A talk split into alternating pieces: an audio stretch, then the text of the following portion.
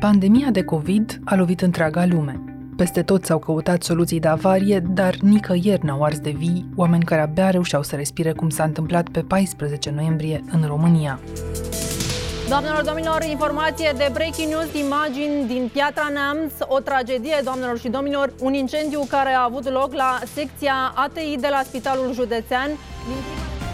Pentru 10 pacienți și așa grav bolnavi infectați cu coronavirus s-a deschis larg infernul. Imediat a fost Ocupați să se învinuiască unii pe alții, politicienii văd cu greu dincolo de zidul campaniei electorale. Și din vârful unui sistem care se scufundă în propria cenușă, ministrul sănătății Nelu Tătaru a împărțit vinovăția cu zgârcenie, cât să ajungă la toți. Cred că suntem vinovați toți din această țară, nu numai sistem medical, ci numai autoritate locală. Fiindcă că am acceptat timp de 30 de ani să trăim într-o astfel de situație medicală.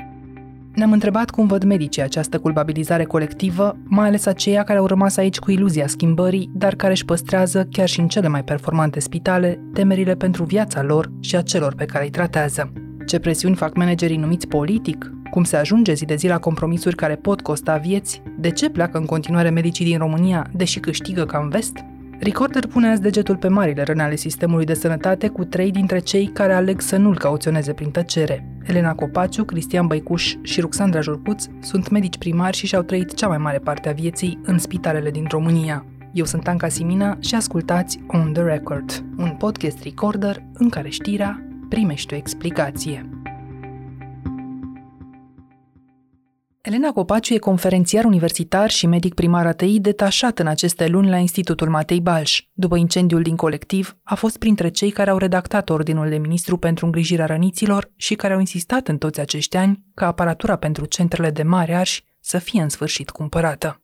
Domnule doctor, ați urmărit cu siguranță, cu sufletul la gură, tot ce s-a întâmplat la Spitalul Județean din Piatra Neamț sâmbătă seară. V-a făcut să vă întoarceți cu gândul la dimineața aceea de după colectiv? Ce s-a întâmplat la Piatra Neamț este șocant, în primul rând pentru pacienții de acolo. Cunoșteam o parte din colegii care au fost uh, victime și care erau de gardă, cunoaștem echipa de acolo, este șocant. Și în ce măsură simțiți că purtați personal vreo vină pentru că am acceptat timp de 30 de ani să trăim într-o astfel de situație medicală, cum recent ni s-a spus? Este o întrebare pe care mi-am pus-o de multe ori. Am încercat să mă implic aproape la toate etapele, dar am constatat că în acest timp s-au petrecut schimbări care nu erau cele dorite. A existat exodul masiv al uh, cadrelor medicale și mixtuna politică a fost din ce în ce mai intensă pe an ce trecea și în felul acesta s-a ajuns aici.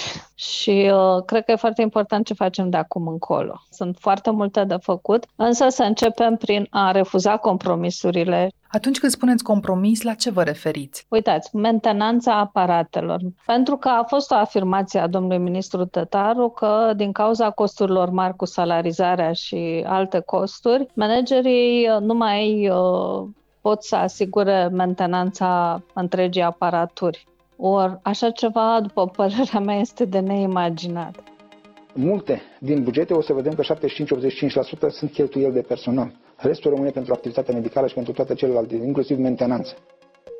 E ca și când ai avea un Mercedes sau un, să zic, BMW și nu intri cu el în service un an, 2, 3, 4. Iar asta e un exemplu, dar uh, extinderea capacității de pildă a rețelelor electrice pentru necesarul actual în uh, terapie intensivă, iarăși este un lucru care trebuie luat în discuție și atunci când managementul de spital, să zic, acceptă ca să extindă un număr de paturi de terapie intensivă, fără să țină cont inginerul șef al spitalului că e o încărcare suplimentară pe rețea și că este nevoie de găsit soluții ca aceste aparate să fie folosite în siguranță. Sunt exemple, dacă vreți, luate punctual de astfel de compromisuri. Și auzită Iarăși, vocea unui medic în momentul în care el ridică toate aceste probleme în interior? Ar fi fost auzită vocea unui medic de la Piatra Neamț, de managerul de spital numit politic, dacă el ar fi spus injectomatul ăsta e prea vechi ca să-l mai pot folosi, ne pune pe toți în pericol? Nu pot să generalizez, dar cunosc destule exemple în care oamenii care cer astfel de lucruri sunt priviți cu ostilitate și uh, marginalizați de conducerea spitalului. În general, li se cere la medici, la cadrele medicale să tacă și să accepte să lucreze cu ce li se dă și să spună mersi că au și acele lucruri de pildă. Care ar fi fost termenul corect aici, în loc de vinovăție? Colectivă, mai ales din punctul dumneavoastră de vedere. Responsabilitate? Avem cu toții o responsabilitate pentru tot ceea ce ni se întâmplă? Avem noi ca medici, în primul rând, responsabilitatea pentru fiecare pacient. Și în momentul în care ștacheta standardelor medicale coboară și coboară și coboară și se acceptă compromisuri, întrebarea care se pune este de genul how low is too low? Adică până unde mergem cu aceste derogări de la standardele de practică medicală? Și îmi spuneați că episodul de la Piatra Neamț v-a cutremurat și pentru că v-ați gândit că e unul repetabil. Ce vă face să vă gândiți la asta? În uh, lumea anesteziei și a terapiei intensive, riscurile pe care le aduce oxigenul în concentrația mare pe care noi îl folosim există și uh, nu trebuie lăsată garda jos niciun moment, pentru că ne jucăm cu focul și dacă, de pildă, un astfel de incendiu ajunge la stația centrală de oxigen a spitalului, uh, explozia are consecințe asupra unui cartier întreg.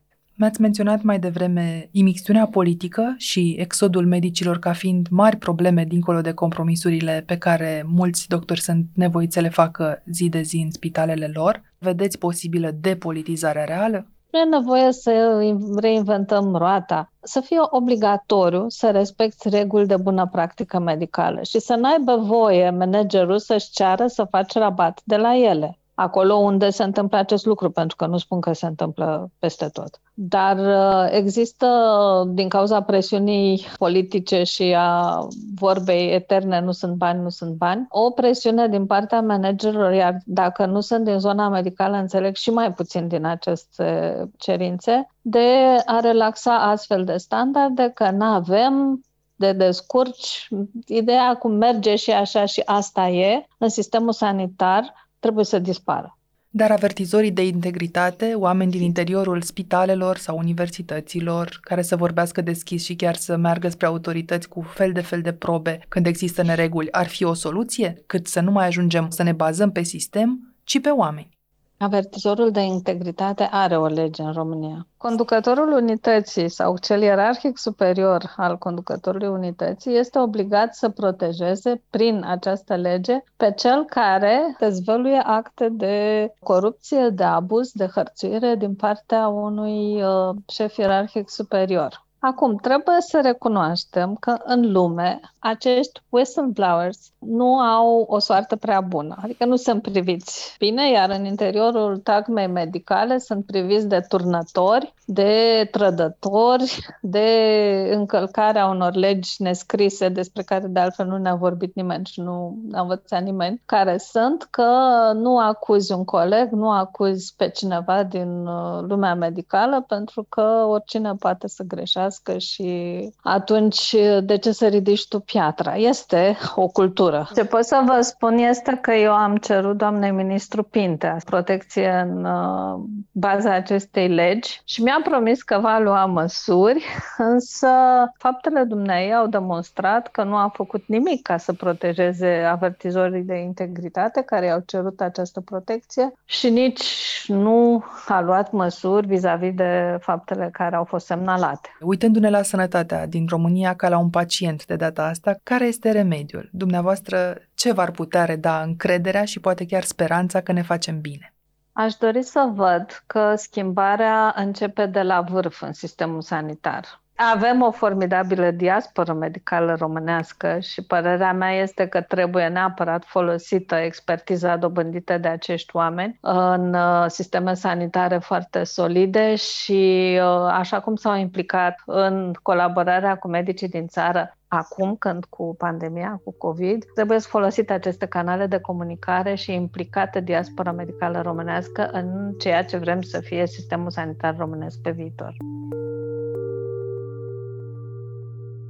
Profesorul Cristian Băicuș conduce secția medicală 2 de la Spitalul Colentina. Este așadar medic de medicină internă într-un spital în care autoritățile se încăpățânează să transfere exclusiv bolnavi de COVID, deși în alte țări europene nu există această distinție. Aici presiunea psihică și politică crește în fiecare zi. Domnule doctor, ne-am uitat cu toții terifiați sâmbătă noaptea la știri. Luni de dimineață mi închipui că ați ajuns la spitalul dumneavoastră din București. Ce ați găsit acolo? Medici furioși sau îngrijorați verificând fiecare priză, pacienți poate speriați?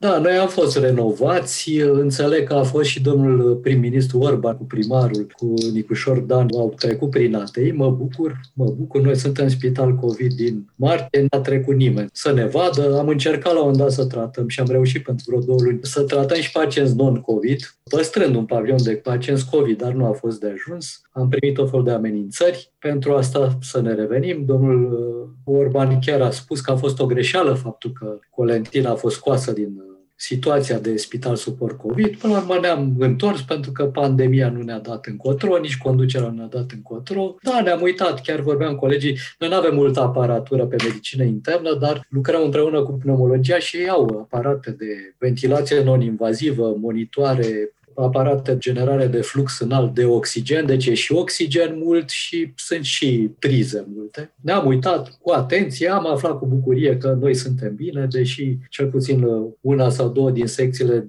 de ATI au fost uh, extinse, au fost uh, făcute de ATI și paturile de postoperator. Nu știu dacă se desfășoară chiar în condițiile cele mai bune și probabil că dacă se va întâmpla ceva, riscul este mai mare în spitale COVID pentru că pe ele s-a pus presiune și se pune în continuu presiune să dea cât mai multe paturi de ATI.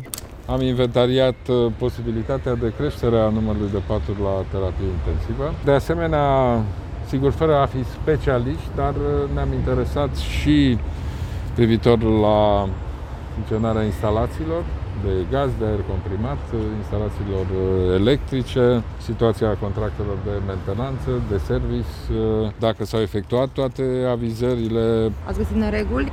Nu. Ați tot semnalat probleme de tipuri diverse, de la logistică la această supra-solicitare în unele cazuri sau uh, sub-solicitare a personalului uh, medical. Până acum îmi spuneați că nu v-a vizitat însă niciun oficial. Domnul Tătaru a fost, uh, atunci când noi ne chineam să rămânem și non-COVID, a trecut 5 minute pe la manager, înțeleg. Nu știu dacă a încercat să-l convingă cu vorba bună sau a recurs tot la amenințări. Oricum, pe noi nu ne-a vizitat nimeni. Ați simțit doar presiunea venită de sus în da. jos în spital? Presiune de la diversi care ne, ne spun la telefon că e ordinul domnului Arafat. Adică noi trebuie să ascultăm. Nu înțeleg dacă e ordinul pe care ne-l transmite ei nouă sau ordinul de la ei către noi, invocând numele lui uh, Arafat. Trecând peste emoția firească a acestui moment punctual și peste emoția poate acumulată în ultimele săptămâni, e cea pe care o vedeți acum o formă de revoltă constantă sau în general sunteți înconjurat de resemnare în ciuda tuturor acestor neajunsuri? Am avut o perioadă în asta vară când ne-am luptat, am fost la televiziuni, în Parlament, la Comisia de Medicină a Parlamentului, unde n-au fost prezenți decât reprezentanții PSD-ului. Semn că, într-un fel, s-a politizat acest lucru, ceea ce noi n-am fi vrut. Am tot încercat, ne-am luptat, am spus că nicio țară civilizată nu există spitale COVID și non-COVID, dar nu a vrut nimeni să ne asculte. Uneori ni s-a spus clar că pentru a face așa ceva sunt niște măsuri mai uh, dificil de luat, cu impact mai mare și până la alegeri nu vrea nimeni să facă uh, nimic. Mulți dintre noi și am văzut mulți colegi, chiar și eu n-am avut chef de nimic, chiar eram resemnat și deprimat. Între timp, da, până la urmă te apuci de treabă, ai niște pacienți gravi, te apuci de treabă, încerci, speri să-i salvezi și după aia vezi și alte lucruri care se mai întâmplă, te mai enervezi, mai capeți energie și așa mai departe. Lucrați totuși într-un spital în care autorizațiile ISU există unul dintre puținele spitale din București în această situație. Mă rog, la noi știu că au tot fost controle din toate părțile și atunci îmi închipui. M-am gândit că ar trebui să existe. Dar dacă ar apărea mâine, Doamne ferește, un scurt circuit pe undeva, ar ști toată lumea ce e de făcut? Aveți o ușă de incendiu, de exemplu, sau ați ști cum să coborâți pacienții de la etaj? N-am ști probabil că o să ne informăm acum, o să ne apucăm până la urmă, măcar la atâta să folosesc aceste tragedii să înveți din ele. Mă întrebam de pildă cât de sigur vă simțiți dumneavoastră acum într-un spital considerat sigur de autorități. În prostia mea mă simt destul de sigur pentru că evenimentele astea sunt rare. Probabil în situația spitalului din Piatra Neamț sunt multe spitale, deci auzeam azi că există și spitale în care lucrurile sunt cum trebuie, cum uh, am văzut că e și Colentina, dar până la urmă mai e și ghinionul, poate pe asta ne bizuim noi românii, că probabilitatea e mică. Iată, s-a întâmplat atunci cu maternitatea și acum, după niște ani. Acum nu știu dacă pe vremea lui Ceaușescu, de exemplu, se întâmpla așa ceva și noi habar n-aveam sau nu se întâmpla într-adevăr. Acum, dacă tot ați menționat vremea lui Ceaușescu, eu uh, m-am gândit de pildă atunci când am auzit acest toți suntem de vină, exact la anii 90, când uh, același toți suntem de vină ne era spus de către nomenclaturiști pentru a contura această vinovăție colectivă de a fi acceptat tocmai dictatura cu toții. Mai merge după 30 de ani? Nu poți să zici toți suntem de vină, tu care ești șeful sănătății din România și care faci parte dintr-un partid care conduce, totuși vrea să conducă și mai departe și a mai condus, să ne aducem aminte și chiar și Ministerul Sănătății de veșnicul ministru Nicolaescu, care a fost ministru al Sănătății atâția ani de două ori, odată foarte mult sau poate ni s-a părut nou foarte lung, pentru un minister în care lumea a rezistat destul de puțin. Nu știu dacă mai e minister în care să se fi schimbat atâția miniștri.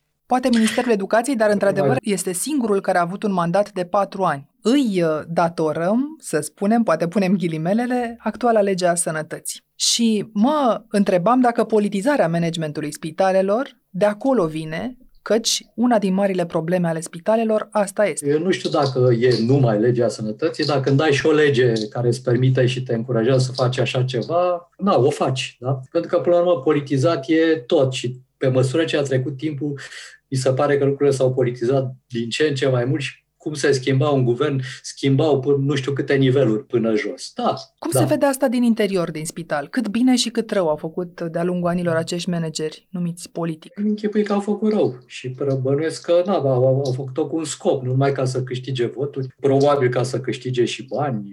Se pare că vin niște comisioane la partide din Uh, mediul sanitar. Și dacă lărgim cadrul, care sunt pentru dumneavoastră astăzi marile probleme ale sistemului medical din România și de unde ați începe dacă, nu știu, ar sta în puterea dumneavoastră, chiar așa ipotetic, schimbarea? Probabil că printr-o nouă lege a sănătății în care managerii să fie selectați altfel. Teoretic și managerii de acum dau un concurs la un dat, sunt puși interimar, după apare un concurs. Sunt multe lucruri care trebuie schimbate începând bine și cu investițiile în sănătate, iar banii chiar să ajungă în sănătate. Și vă simțiți în vreun fel vinovat pentru cum arată astăzi sistemul medical din România după acești 30 de ani? Într-un fel are dreptate insultătarul. Toți suntem vinovați, numai că unii sunt mult mai vinovați, alții sunt mai puțin vinovați. Da, suntem unii vinovați că nu ne-am dus la vot, alții poate că ar trebui să citim mai mult, să ne instruim mai mult, să fim mai educați. Bine, nu cred că sunt vinovat pentru că a luat foc ATI-ul din spitalul din uh, Piatra Neamț, nu cred că aș fi fost vinovat nici dacă ar fi luat foc ATI-ul de la mine, poate nici pe secția mea, nu știu în ce măsură aș fi fost vinovat, dar totuși de starea, pentru că e vorba de o, de o stare în care se află România, probabil că pentru asta suntem cam toți vinovați, unii mai mult, alții mai puțin.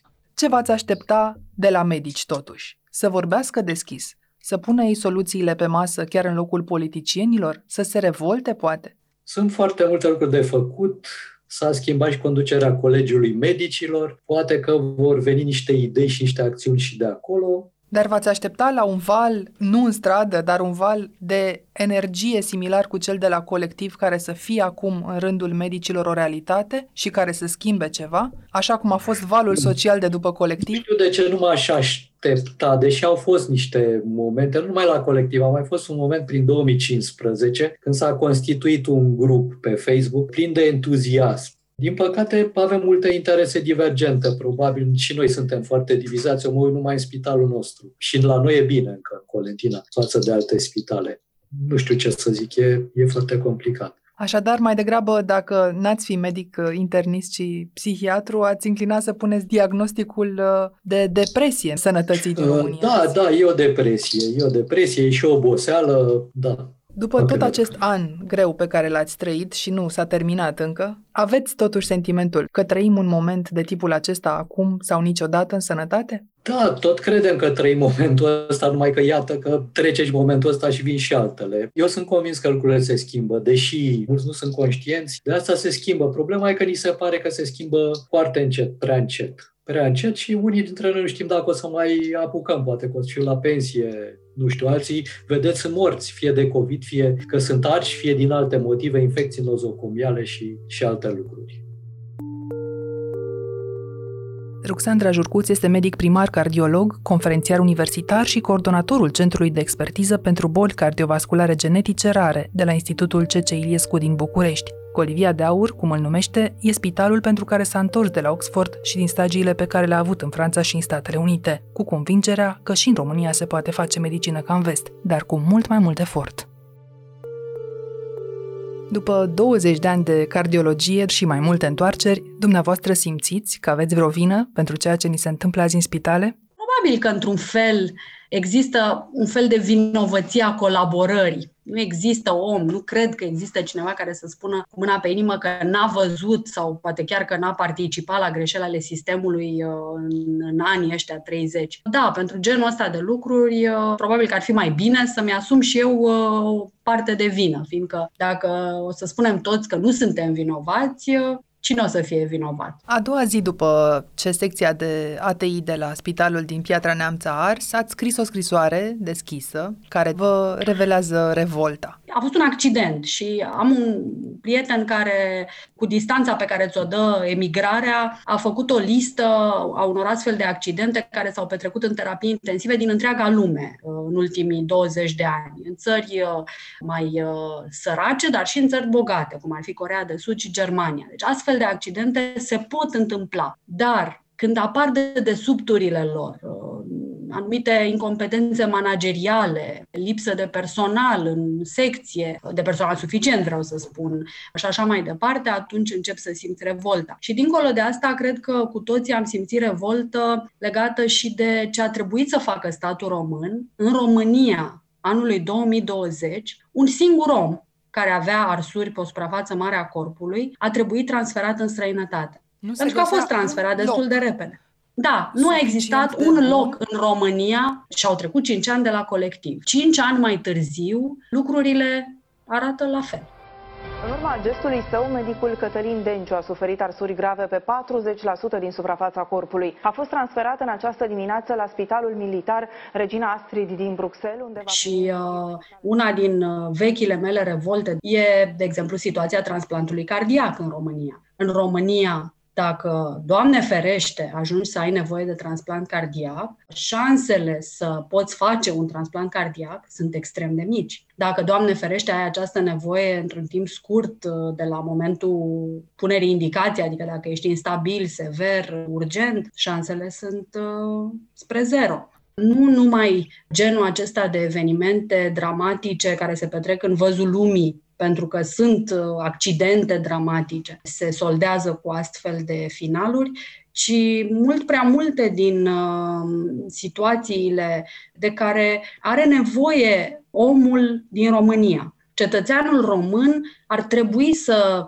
se trezească dimineața și să se culce seara știind că există în țara lui posibilitatea și dacă nu posibilitatea, efortul de a se dezvolta și de a se ajunge să avem posibilitatea să fim bine îngrijiți. Evident că lucrurile au progresat foarte mult în ultimii ani, dar uh, cu paste melc. Asta mă face să mă întorc la scrisoarea dumneavoastră deschisă, în care scrieți, din păcate, sistemul e format din oameni, și vă referiți acum la sistemul românesc, oamenii care acced la poziții de putere și își bat joc de tot ce ar putea face bun cu ea și oameni care acceptă, care închid ochii din frică sau din dorința de a primi un os. Când ne uităm inevitabil azi la acest uh, întreg sistem, simțiți că au și medicii o vină? Aceea de a fi tăcut, de a fi acceptat nedreptatea din școlile medicale, poate, sau autosuficiența unor uh, manageri politici în unele cazuri? Dacă stai să te uiți în jur, și nu cred că medicii fac excepție nici în plus, nici în minus, într-un sistem care are ceva putred încă din școli, nu se poate cultiva curajul și coloana, decât la nivel familial și individual, probabil. Și atunci, uh, fie că taci, închizi ochii, fie că te pliezi și imiți uh, practicile, probabil e mult mai simplu să mergi pe această cale. Vorbim despre medici, dar uh, cu siguranță nu ar trebui să vorbim doar despre medici. Cred că de la administrație publică, școli, spitale, există, din păcate, în România un număr prea mare de oameni care preferă să tacă sau să adopte schemele pe care le văd și care parcă funcționează extraordinar de bine și care de altfel fac puternic acest tip de sistem în care corupția face mai degrabă legea. Cum au reacționat colegii dumneavoastră atunci când ați formulat acest acuz? V-au scris să vi se alăture sau v-au sugerat mai degrabă că revolta este inutilă? Cum bine se spune pe Facebook, fiecare trăim în bula noastră. N-am primit niciun fel de mesaj negativ, ceea ce dovedește că cel puțin există o împărtășire a acestui sentiment de revoltă și de căutarea unei ieșiri, a unei uh, soluții N-aș spune neapărat a unor vinovați, pentru că e foarte greu să găsești vinovați cu nume. Da, am primit mesaje de susținere, am primit mesaje de la colegi care întrebau ce am putea face. Evident că fiecare își dorește să poată face ceva. Eu cred că, de fapt, trebuie să facem ceva în fiecare zi. Ce așteptăm? Un nou Mesia care să ne scoată din marasmul acesta în care pare că ne regăsim mereu după fiecare astfel de accident și incident? Nu există așa ceva, nu se va întâmpla asta. Dacă fiecare acolo unde suntem nu facem un efort de a schimba ceva și știu oameni în jurul meu, unii din ei schimbă construind ceva pentru pacienți, alții schimbă ceva construind o structură civică, iar alții schimbă ceva adunând uh, solid și riguros dovezile unor probleme pe care le văd și încercând și uneori și reușind să le schimbe. Dar dincolo de schimbările astea de atitudine, suntem în fața unui sistem care are nenumărate alte probleme care au nevoie de intervenții serioase. Așadar, dincolo de ce s-a întâmplat la Piatra Neamț sau Dăunăs la Suceava, v-aș propune să vedem care sunt marile probleme, uitându-ne astăzi în prezent, mai ales cele pe care nu le putem amâna. Da, cred că cea mai mare problemă, sub semnul căreia lucrurile nu merg bine în fiecare domeniu, e corupția și mână în mână cu ea stă impostura. Și dacă ar fi să ne uităm strict la sănătate și să ne închipuim chiar într-un scenariu fantezist, uh, un buton de restart pe care să-l aveți la îndemână, care ar uh, fi direcțiile din care ați începe schimbarea? De la infrastructură, de la dotări, de la oameni?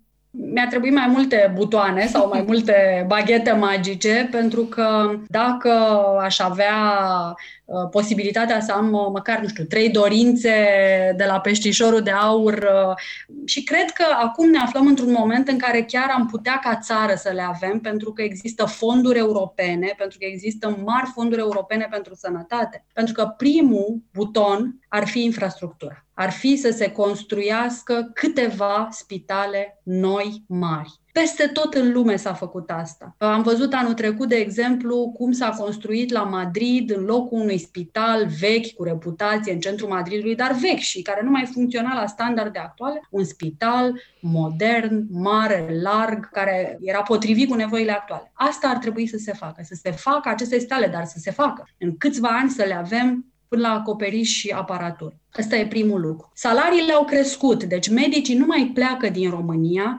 pentru că nu au salarii bune. Oare decidenții nu s-au întrebat cu adevărat de ce pleacă încă medicii din România? De ce încă o bună parte din cei care termină facultatea pleacă de fapt în străinătate aproape imediat după? De întrebat sau mai întrebat, dar cred că a rămas o întrebare retorică.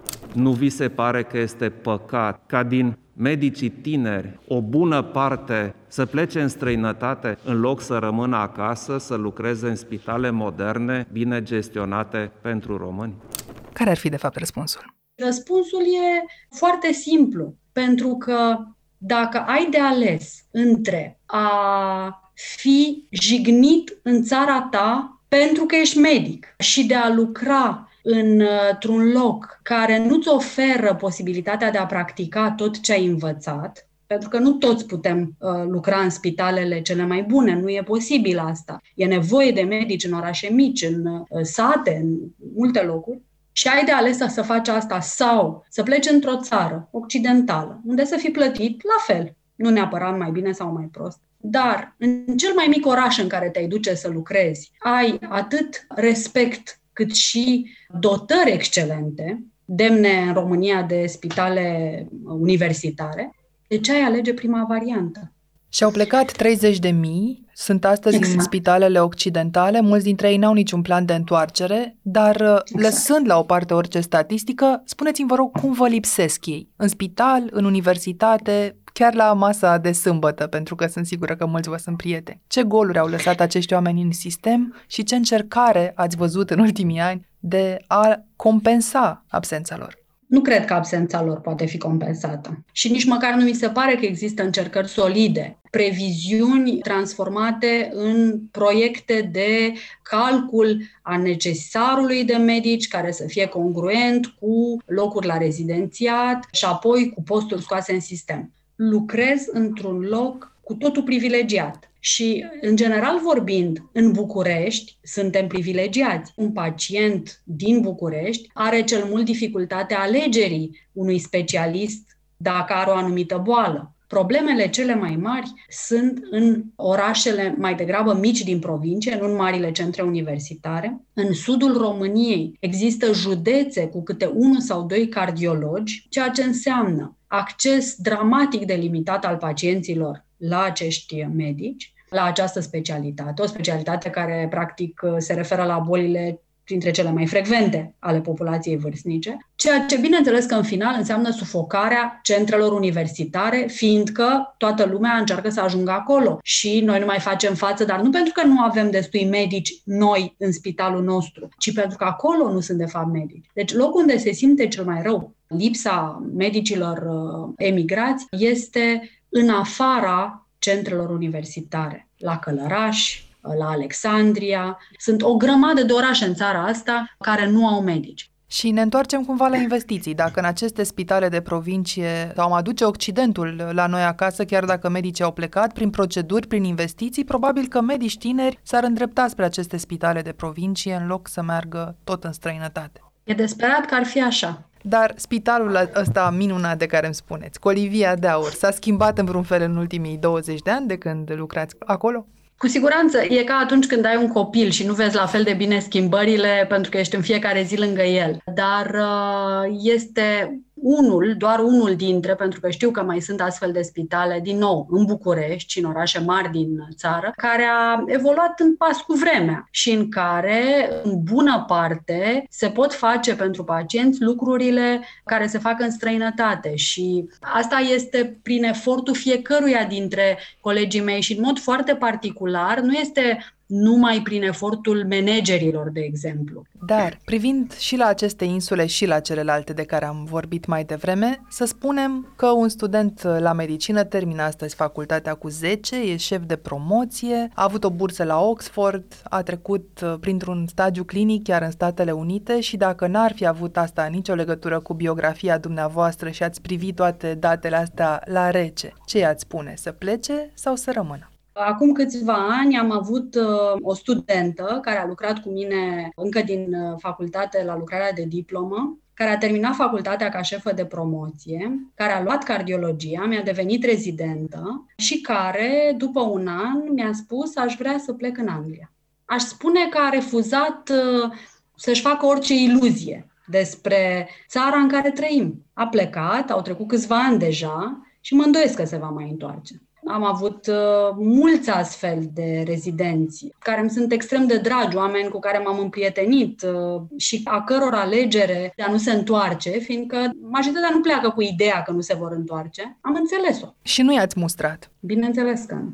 Dar de sfătuit ați sfătui un student să plece? Nu, nici asta n-aș face, pentru că cred și iluzia asta nu mi-am pierdut-o cu totul, că e o țară în care poți, dar cu efort, să faci să crească ceva. Atunci trebuie să-mi explicați, în această realitate încălcită și politizată și fără un zid de oameni care să lupte pentru sănătate așa cum mulți au făcut-o pentru justiție, de unde vă trageți dumneavoastră această speranță? Mă întreb cât de mult sau în ce sper, care e orizontul de timp în care cred cu adevărat că pot fi optimistă că lucrurile se vor schimba. Dar ce cred pentru sistemul de sănătate cel puțin, e că dacă vrem ca el să se însănătoșească, dincolo de investiții care mi se par obligatorii, fără investiții majore în sănătate, și nu mă refer la salarii deloc, ci strict la structură, infrastructură, tehnologizare, nu vom putea deveni ce ar trebui să fim într-o țară din Uniunea Europeană. Dar, din punct de vedere al respectului pentru profesie, al încrederii pentru profesie, pentru că, de fapt, ce nu-și dă seama societatea care aruncă mereu cu noroi în medici, e că pierzând respectul medicii, pierd și pacienții acel port în care intri cu corabia cu încredere. Dacă ei se duc la spital din start îngroziți de ceea ce îi va aștepta acolo pentru că au citit ei că nu-i deloc bine în spitale, se rupe o fibră esențială a relației dintre medic și pacient. Cred, deci, că asta e ceea ce ar trebui reclădit. Relația de încredere între medici și pacienți. Asta, bineînțeles, că o pot face